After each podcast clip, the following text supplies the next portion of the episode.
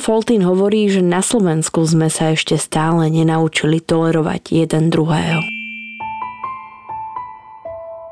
Počúvate podcast Príbehy 20. storočia. Spoznáte v ňom skutočné osudy, na ktoré sa zabudlo alebo malo zabudnúť. Postbellum a aktuality SK nezabúdajú. Vďaka konkrétnym príbehom sa dozviete, akým osudovým dilemám museli naši rodičia, starí rodičia, prarodičia čeliť. Postavení sme tak pred otázku, ako by sme sa v podobných situáciách zachovali my. Rozprávači príbehov 20. storočia rýchlo odchádzajú. Ich spomienky sú dôležité nielen pre nás, ale aj pre naše deti a ďalšie generácie, ktoré už nebudú mať možnosť sa s nimi osobne stretnúť.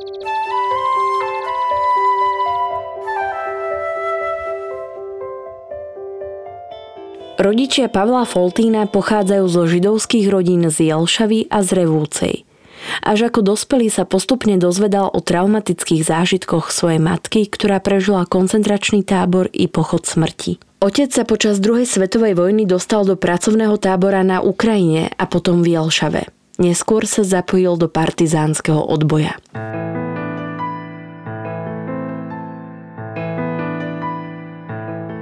Pavol Foltín sa narodil 17. oktobra v roku 1952 v Rožňave, v tom čase v jedinej nemocnici na Gemery.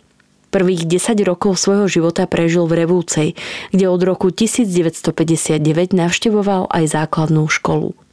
Jeho otec, Imrich Foltín, sa narodil 8. marca 1913 v Hnúšti.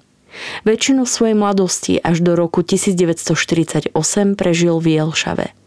Imrich navštevoval obchodnú školu v Dobšinej. Po jej skončení pôsobil v Banskej Bystrici a v Bratislave.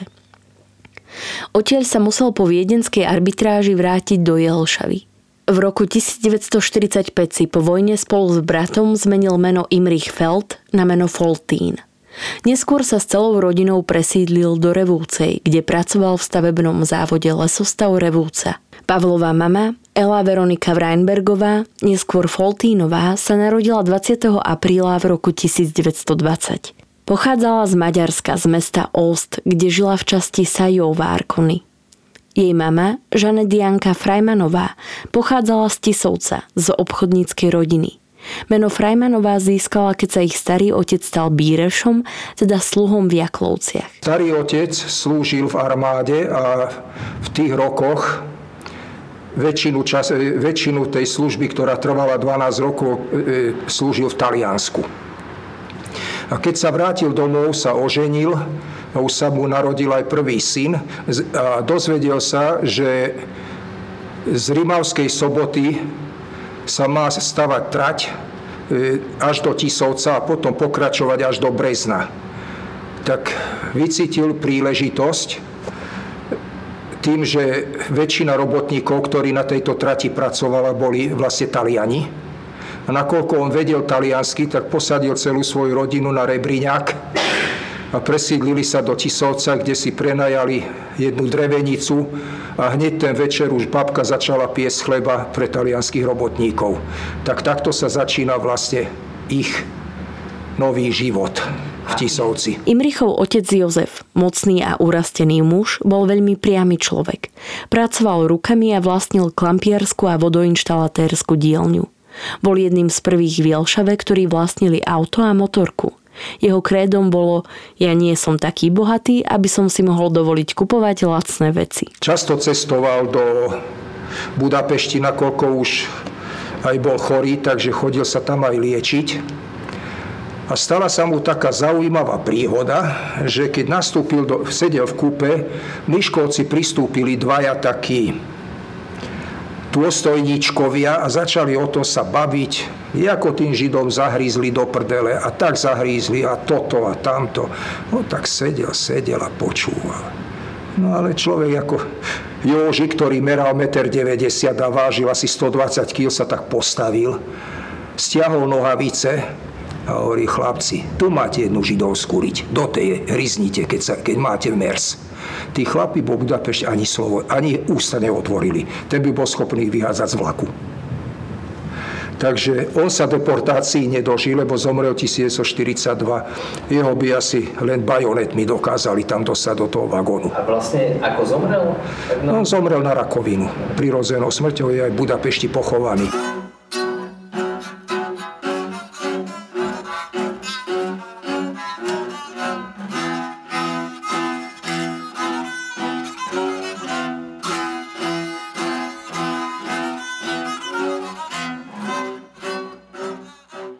Stará mama z otcovej strany a aj celá Goldbergerovská rodina pochádzala z revúcej na Gemery. Nikto z Pavlových starých rodičov nebol veriaci. Nenavštevovali synagógy, no dodržiavali židovské tradície. Pavloví rodičia sa čoskoro museli vyrovnať s nástupom fašizmu. Toto prvýkrát pocitila skôr moja mama, pretože v Maďarsku vlastne nastúpila, nastúpil ten tzv. biely teror Hortyho po potlačení Maďarskej republiky rád ktorá vlastne, ktorá vlastne jeden teror vystriedal druhý, červený teror vystriedal biely teror. A Maďarsku už začali také prvé náznaky takých protižidovských opatrení, ktoré sa nazývalo numerus clausus, čiže bolo obmedzený počet ľudí, ktorí mohli mať vysokoškolské vzdelanie, takže väčšina mojich príbuzných, ktorí toto dosiahli, tak ho získali mimo územia Maďarska. Čiže sa vzdelávali buď to v Československu, Slovensku alebo v Nemecku. Takže jedna z maminých sesterníc bola jedna z prvých inžinierok, ktorá skončila strojnickú fakultu a pracovala ako strojná inžinierka najskôr v Ózde, potom e, v hútiach e, e, firmy Schall Gotarian a potom prešla do firmy Goldberger, ktorá vyrábala textílie a nakoľko bola strojnička, tak potrebovala si doplniť vzdelanie, tak vyštudovala aj textilnú. Čiže mala vlastne dva diplomy, aj ako textilná inžinierka, aj ako strojná inžinierka a Nakoniec jej osud skončil niekde v koncentračnom tábore. Mladá nadaná inžinierka zomrela v roku 1944 v niektorom z rakúskych koncentrákov. Jej brat bol jedným z približne 20 tisícov židov zastrelených pozdĺž brehu Dunaja v Budapešti. Židia boli najskôr donútení výzuca a po zastrelení ich tela spadli do Dunaja. Jej brat skončil v Dunaji, bol zastrelený. A tej Budapešti pri tom veľkom. Áno, áno. A ich mama, keď sa to dosvedela, tak spáchala samovraždu, pustila si plyn. Proste povedala si, že bez detí jej život nemá žiaden zmysel.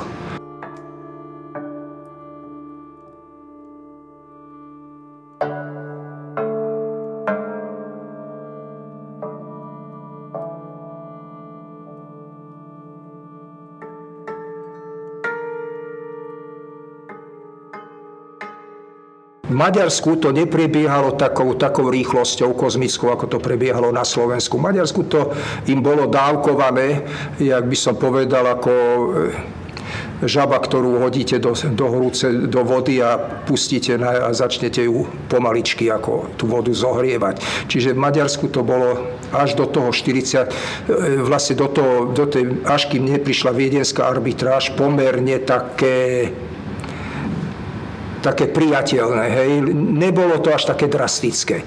Čiže tie opatrenia, že nosiť Davidovú hviezdu a toto to, to všetko prišlo až neskôr. Hej. Nie ako na Slovensku. Na Slovensku to išlo kozmickou rýchlosťou. Nemci obsadili Maďarsko v marci 1944. Rodina pamätníka bola deportovaná na prelome mesiacov máj a jún. Najskôr sa začalo zhromažďovanie Židov v mestách a teda aj v Jelšave, ktorá v tom čase patrila Maďarsku. Moja babička najskôr z ako tej Jelšavy boli potom pre, pretransportovaní do, do Plešivca, odtiaľ potom do Diožderu, kde bola tehelňa a odtiaľ vlastne tie transporty cez Košice, cez Prešov a Mušinu do, do Auschwitzu. Birkenau. Pavlova mama hneď po príchode do tábora zažila selekciu. A ju poslali na tú stranu, ako pracovať. Jej ani, nebolo, jej ani nevytetovali číslo, pretože skupina tisíc žien bola pripravená na deportáciu do nemeckých pracovných táborov a tak sa dostala do, Hesens, do Hesi Schlichtenau, do továrne na výrobu e, leteckých bomb. Hesi Schlichtenau. Táto továreň sa nachádzala v, kop, v kopcoch Hesensku a boli prepravované takými banskými vláčikmi a pracovali tam aj mimo tých židovských žien pracovali aj francúzski vojenskí zajaci. Práve od nich sa neskôr dozvedeli o vylodení angloamerických vojsk v Normandii. V tom čase ich už z východu prichádzali oslobodiť Rusy a zo západu Američania. To zúčastnila sa aj pochoda, pochodu smrti, pretože Rusi prichádzali z východu, Američania vlastne z, zo západu a nakoniec ich e, oslobodili Rusy. Hej? A teraz prídem tým Rusom. E, oni vlastne tie dievčata sa poznali, pretože boli z, jedne, z jedného mesta a boli aj rodine spriaznené, tak sa im podarilo nejakým spôsobom uísť a schovať sa e, niekde v chlievoch a tak ďalej, až do príchodu Rusov Nemci už ich e, takto tí, tí obyvateľi, aj, keď vedeli o nich, tak nechali ich tak, pretože už sa aj báli nejako do toho zasiahnuť. No a front, čo to je? To boli väčšinou, však vidíme, ako sa chovajú dneska na Ukrajine, tak alkohol spojený s túžbou, ktorá, že sme videli film Želári, že čo vystrájali, tak tiež chceli svoje takéto chuťky si ako odbiť, tak začali strašne kričať. A na ich šťastie to začul ich veliteľ, ktorý hneď zakročil a ich ako zobral k sebe a začali mu vykladať, že odkiaľ sú, kto sú, čo sú. On tak, sa, tak pozrel na nich dievčata. Nech vás Boh chráni pred nimi, hovorí, že ste židovky. Vy ste maďarské zajatkyne, ktoré boli deportované, nie židia.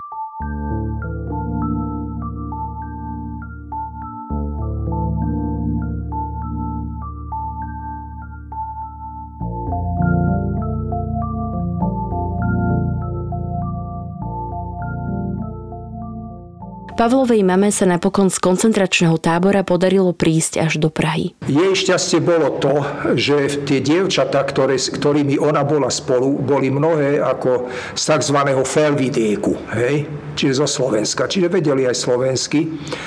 A nakoľko ich boli evidované ako Maďarky, tak ich keď chceli ísť na maďarské veľvyslanectvo, pretože mama bola ako originál z Maďarska, nie, nie z Československa, tak čo s nimi urobili? Strčili ich medzi Nilašov. Zase začal veľký cirkus. Tak znovu jeden z dôstojník, ktorý to počul, lebo však ženský krik, to, je, to sú riadne decibely, tak tedy sa spýta, čo sa deje, dievčata, čo je? Hovorí, tak vy nás tu medzi týchto chcete pichnúť tak my sme, my sme prežili koncentrák, tak toto chcete s nami robiť. Tak nakoniec ich nejako poslali, poslali na Červený kríž a cez Kúty hej, a Nové zámky sa postupne potom dostala do Maďarska, kde sa potom stretla so svojimi bratmi v Ózde a tam boli svetkami jedného dosť ťažkého pogromu, kde títo robotníci, oceliari a tak ďalej s ocelovými drúkmi tam pochodovali a začali tam rozbíjať a potom, tak vtedy sa obi, všetci ako jej bratia rozhodli, že tak tu my nemôžeme ostať. V roku 1946 sa ako 26-ročná vydala za Imricha. O rok na to sa presťahovala do Jelšavy. Rok 1947 označuje Pavol za baby boom, kedy sa v novozaložených židovských rodinách narodilo veľa detí. Napríklad aj jeho brat Peter sa narodil 3. júla 1947. Ten už ako dospelý odcestoval v roku 1969 na pomarančovú brigádu do kibucu v Izraeli. Domov sa už nevrátil a zostal žiť v meste Haifa. Keď brat odchádzal brigádovať do Izraela, otec Pavlovi povedal, že on má ešte čas. Vedel, že ani jeho mladší syn by sa nevrátil. Rodičia pamätníka aj po rokoch neradi hovorili o deportáciách. Vždy to bola pre nich citlivá téma. Moja mama vlastne, ani to som vôbec nevedel, to som sa dozvedel až tu v Izraeli, že moja mama vlastne bola vdova predtým, než sa vydala. A ako k tomu došlo? Títo naivní ľudia si mysleli, že keď sa ako zoberú alebo niečo, tak sa tak nebudú deportovaní, čož je omyl. Jej manžel v podstate zomrel, zahynul mesiac po sobáši. V tom čase museli muži v Maďarsku slúžiť v pracovných táboroch, tzv. Munka Solgalat na Ukrajine. Tam v roku 1942 narukoval aj Pavlov otec. Spomínal mesto Kiev, kde ich po príchode do tábora privítali maďarskí žandári poriadnou bitkou. V roku 1944 musel otec narukovať do pracovného tábora druhýkrát, a to do Jelšavy. Tam bolo deportovaných takmer 5000 Židov. Imro, počúvaj, chystá sa povstanie a potreboval by som čo najviac ľudí, ktorí sú ochotní sa chytiť zbrane, prepašovať na územie Slovenska. Stálo v liste doručenom Pavlovmu otcovi od známeho. V centre Jelšavy bol v tom čase mlyn, ku ktorému tiekol mlynský náhon, ktorý ho poháňal. Baník Ondrej Chlebuš spolu s Imrichom pomáhali ľuďom pri úteku. Chlebuš vlastne takto v spolupráci s mojím otcom pripravoval takéto skupinky od 5 až 8 ľudí, ktoré, ktorých postupne pašoval cez hranicu. Tým, že išli k tomu mlynu, kde sa skryli až do zotmenia a na signál signálnej e, lampy im dal najavo, kedy majú prísť k nemu a ich pašoval potom takto cez Lubeník až do Revúcej, kde potom e, u otcovo strýka Wolfa a inžiniera Santa, ktorý pracoval na, ako inžinier stavebný na prácach výstavby železnice Revúca Tisovec, ktorá nikdy nebola dokončená nakoľko vojna skončila skôr, tak, e, tak to boli až pre, prepa, prepašovaní až do Tisovca, kde dostali falošné legitimácie, až do tej doby, kým nevypuklo povstanie, kedy československí občania, ktorí sa dostali ako do Maďarska, narukovali do československej armády a Maďari samozrejme do partizánskych jednotiek e, e, plukovníka Sadilenka. Takže všetci vlastne slúžili okolo Brezna, hej, e, Klenovských vrchov, Hnúšte a až po Čierny balok. Toto boli ich e, také miesta, kde operovali na, Klenovské e, lázy a tak ďalej. Otec musel utiesť už 6. augusta, pretože dostal echo, že je na ňo vydaný zatýkač, pretože už sa dozvedeli, že čo sa deje. Takže on musel uísť, takže on nevie presný počet ľudí, ktorí utiekli až po ňom. Ale podľa výpovede eh, Ondreja Chlebuša ich bolo asi, asi stovka.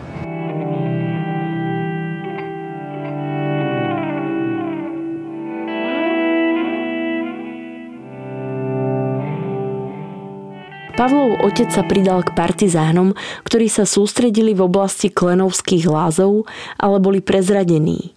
Ani o týchto udalostiach však jeho otec dlho nerozprával. O povstaní sa dovtedy veľmi nehovorilo, pretože viac menej jedný z organizátorov bol aj Gustav Husa, ktorý bol vtedy v nemilosti. Hej? A O povstaní sa vlastne začalo vtedy viac hovoriť a ten, ten 64. rok bol vlastne taký viac, viac menej prelomový, lebo sa vlastne pripomínalo 20. výročie ako Slovenského národného povstania. A vtedy vyšla prvýkrát pravda vo farbe ako noviny. A našiel som tam článok Silvester 1944. Vtedy som mal 12 eh, rokov Čiže už som bol taký chalan, ktorý už ktorý sa zaujímal o deje, dejiny a čítal som tam, zase začítal do toho článku, že Klenovec, toto, tamto, tak reku Klenovec, že otec spomínal Klenovec. Hej? A vtedy som sa, tam, tam vlastne opisovalo, jak tej zrade došlo a celému tomu onemu. A otec hovorí, však ja, hovorím, otec, však ty si tam bol. Hovorí, áno, ja som tam bol. A vtedy sa mi priznal, že sa mu podarilo utiecť naspäť do lesa a vyliezť na strom a prečkať až do noci, kým to celé tam celé prebehlo, celá táto, táto hrôza. A tak sa potom zdecimované skupinky, ktoré sa potom našli, tak to potom prežili ako v tých horách. Otec Imrich sa po oslobodení vojskami v roku 1945 vrátil naspäť do Jelšavy a vstúpil aj do komunistickej strany. Pavol, ktorý sa naopak vždy pokladal za antikomunistu, však otca nikdy nevnímal ako bolševika. Zo strany bol neskôr po previerkach v roku 1970 otec vylúčený, keďže jeho starší syn Peter zostal v Izraeli, v krajine v tom čase pokladanej za nepriateľa štátu. Rozprávať maďarským jazykom bolo po vojne v Československu nebezpečné. Rodičia pamätníka v tom čase uvažovali nad odchodom do Izraela. Mali už zadovážené aj tzv. svršky, listiny so zoznamom vecí, ktoré so sebou chcú vziať. Otec však do Izraela odísť nechcel. Tvrdil, že by tam zomrel kvôli horúčavám. Pavol si spomína na rôzne neduhy života v tzv. rozvinutom socializme. Prichádzali balíky z Izraela, ktoré boli, ktoré boli otvárané, cenzurované, hej, lebo strýko tu žil. A listy, ktoré boli otvárané a čítané a tak ďalej. Takže tieto veci samozrejme sme prežívali ako každá iná československá rodina. Nechcem povedať židovská, pretože to je československá rodina, pretože mnohí mali aj v Amerike svojich príbuzných a takisto im kontrolovali a e, vykradli balíky a tak ďalej. Čo ja viem, keď strýko mojej ženy poslal nám papierové plienky, tak polovica z nich chýbala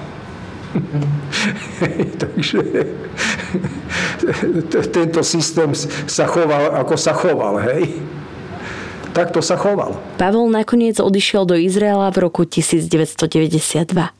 Po príchode videl spokojných ľudí. Necítil strach a uzavretosť tak ako v Československu, kde si mohli isté veci doma len šepkať a život bežných ľudí bol podriadený komunistickému režimu, ktorý zo sebou niesol i vykonštruované súdne procesy v 50. rokoch. Brat sa narodil v 47. a tie procesy začali v 53. Takže ja som mal jeden rok. Tak samozrejme, že si to nepamätám. A to bol vlastne taký prvý šok pre môjho otca, hej.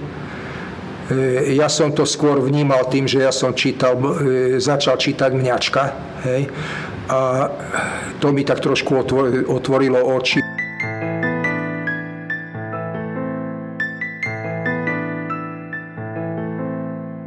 Keď v roku 1959 navštevoval Pavol základnú školu, tak ako iné deti skladal iskričkový a neskôr aj pionierský sľub. E, nemali sme radi tieto organizované veci, pochody na 1. mája. E, mne sa tieto veci vždy bridili, už, už od raného detstva. Nemal som to rád. Nemal som to rád, ale e, tie hry, takéto to áno. Čiže ja, keď som už e, prechádzal do toho, do toho do dospelého veku a človek sa musel nejako angažovať, tak ja som sa nikdy neangažoval ako svezák, ako po svezáckej línii, ale ostal som pionierskej organizácii ako pionierský pracovník, pretože som vedel, že to je jediná cesta, kde, sa ne, kde, kde môžem ostať vlastne čundrákom. Čiže ja som nosil šatku, ale nemal som ju zaviazanú ako pioniersku. Pavlova mama však v Revúcej nechcela ostať bývať a tak sa v roku 1962 celá rodina presťahovala do Košíc. Tam dostal jeho otec od lesostavu Revúca byt v bytovke pre lesníkov na Riznerovej ulici. Pamätník po presťahovaní pokračoval štúdiu na základnej škole na Kukučínovej až do roku 68. Koncom 60. rokov registroval isté spoločenské uvoľnenie a meniacu sa atmosféru. Prvýkrát nám bolo povedané, že nemusíme ísť do sprievodu na 1. mája. A to bolo niečo, že by nám bolo povedané, nemusíte. A to je niečo úžasné. Nemusíš. To je, nemusíš. My sme šli pretože sme nemuseli. V auguste 1968 bol na prázdninách u príbuzných v Maďarsku. 21. augusta presne som sa mal vrátiť domov, som v Maďarsku, u, u Stríka. Tak som išiel na stanicu, prídem na stanicu, bolo oznámené, že vlak ide len po hydačnej mety, ale nedá sa ísť už na, do Československa. Jak to, že sa nedá? No nedá sa. Nepovedali mi, že prečo, ale že vlak do Košíc nejde. Tak som sa vrátil k strýkovi, ešte tak však som bol ešte 15-ročný chalan. tak už vidím strika nalepeného ušami na, na rády a počúva Slobodnú Európu. Tak vtedy som sa dozvedel, čo sa vlastne stalo. A po obede som išiel s nimi, do, mali tam záhradu, tam pri Miškovci. A susednú záhradu mal náčelník Miškoveckej polície. Keď zistil, že som z Československa, tak si ma zavolal a mal tam takú pivničku, veľmi dobré víno mal a, a tam mi začal robiť vymývanie mozgov. A no si povedal, že s policajtom sa púšťa do nejakej debaty. Tak som sa zmohol len na to, že u nás žiadna kontrarevolúcia nebola. Hovorím, u nás nikto nejaké heslá, niekde som nič také nepočul. A tam mi začal rozprávať, že v 56. čo bolo v Maďarsku a že strieľali. Hovorím, ale u nás nič také nebolo. Nikto nikoho nestrieľal, žiadne demonstrácie protikomunistické neboli. Pavol teda inváziu Rusov nezažil. Jeho rodičia mu hovorili o streľbe na hlavnej ulici a spomína, že najviac mŕtvych bolo po Prahe práve v Košiciach. Spomína si aj na kauzu Valestiny Belasovej, ktorá bola v tom čase manželkou okupačného veliteľa Williama Belasa. Po príchode ruských vojsk boli po hlavnej ulici rôzne plagáty označujúce Belasa za zradcu, ktoré jeho manželka začala strhávať. Traja muži jej preto začali trhať čaty, potreli ju červenou farbou a spolu s inými občanmi ju hnali hlavnou ulicou.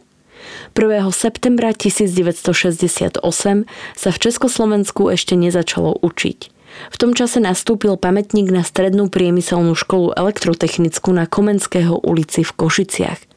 Výučba začala až po týždni.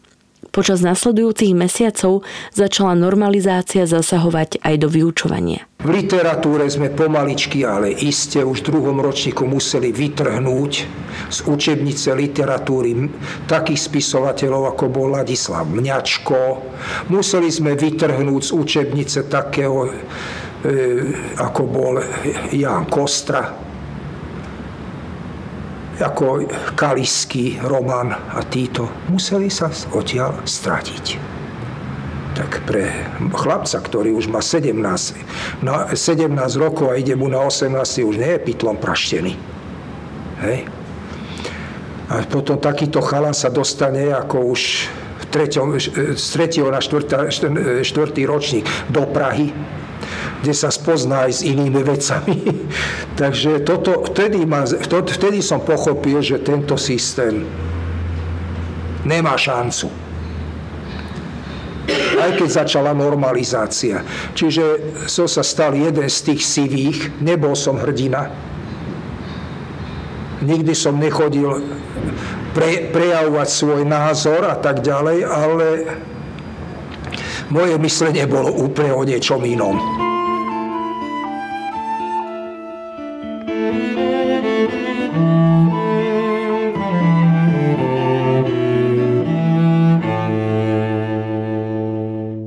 Otca v roku 1970 vylúčili zo strany a keď sa to Pavol dozvedel, zablahoželal mu.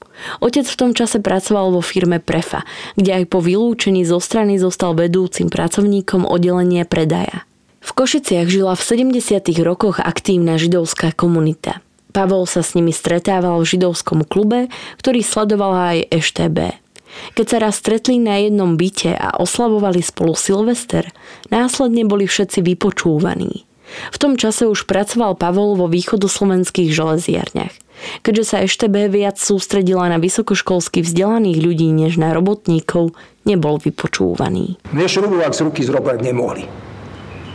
Ani brašňu z pleca zvesiť. Pretože v Československu bola pracovná povinnosť.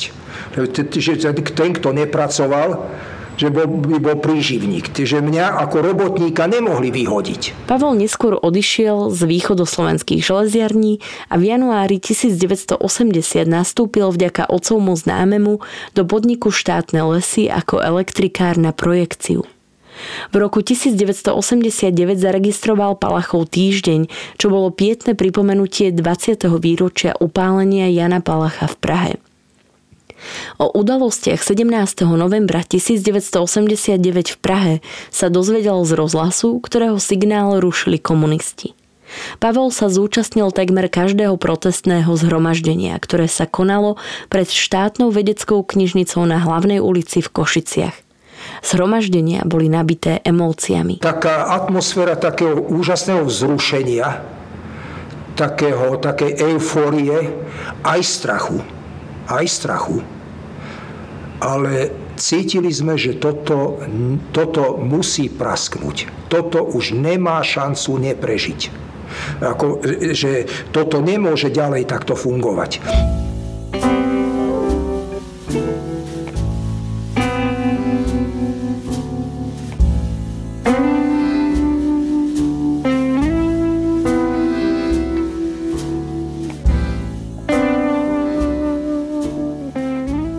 Do politiky sa nechcel nikdy zapojiť. Vždy sa považoval za Čechoslováka a to aj po rozpade Československa. Hlboko sa ho dotklo, keď v Košiciach premenovali ulicu Duklianských hrdinov na ulicu Andreja Hlinku s uvažovaním o rozdelení Československa v roku 1992 dovršené v roku 1993 sa nevedel stotožniť. V roku 1992 sa rozhodol odísť s celou rodinou do Izraela, do Kiryat Haim, predmestia mesta Haifa, kde žil aj jeho brat. Ako žid som povedal, že ja nikde nejdem ako emigrant. Ja nechcem byť emigrant. To teda nie. Ja nebudem smradlavého žida robiť ani v Amerike, ani v Prahe, lebo aj tam by som musel emigrovať vlastne, hej, ako mnohí emigrovali, ako Fedor Gál a podobne. Oni sa dodnes neči, necítia Čechmi. Čiže ja, ja musím ísť tam, kde je vlastne moja vlast. Lebo Židia ako vie, že sa modlia ako e, do roka e, v Jeruzaleme. Čiže ja som povedal, že ja jedine, nikde inde nemôžem, len tu. Tu som mal brata a to sú naše korene, niekoľko tisíc ročné. Čiže keď moja mama sa ma pýtala, že Pálo, kedy prídeš domov, hovorí mama, ja domov? Ja nechodím domov, jak vám chodím na návštevu. Oni to nevedia pochopiť. My, Izraelci, sa cítime ako, my sme ako slovenskí Židia, ale my sme Izraelci. Hej. Čiže my sme nikdy neboli nejako e, spriaznení ako, zo, ako so Slovenskom, ako so štátom. My sme spriaznení so Slovenskom ako so zemou a, a, a so Slovákmi ako ľuďmi.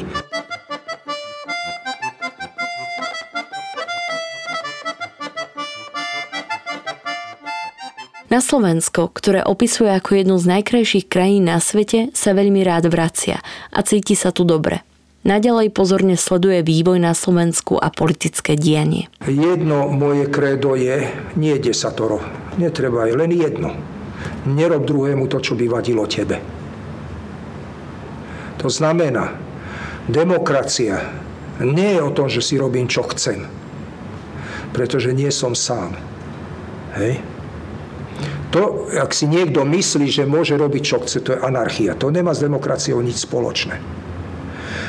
Čiže keď ja čítam v internete tie debaty, my sme sa ešte na Slovensku nenaučili tolerovať jeden druhého.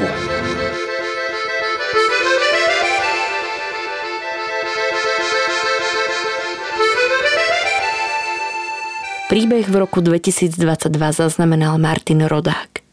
Podcastom vás prevádzala Sandra Polovková a spolupracovali na ňom Marian Jaslovský a Kristýna Lukáčová.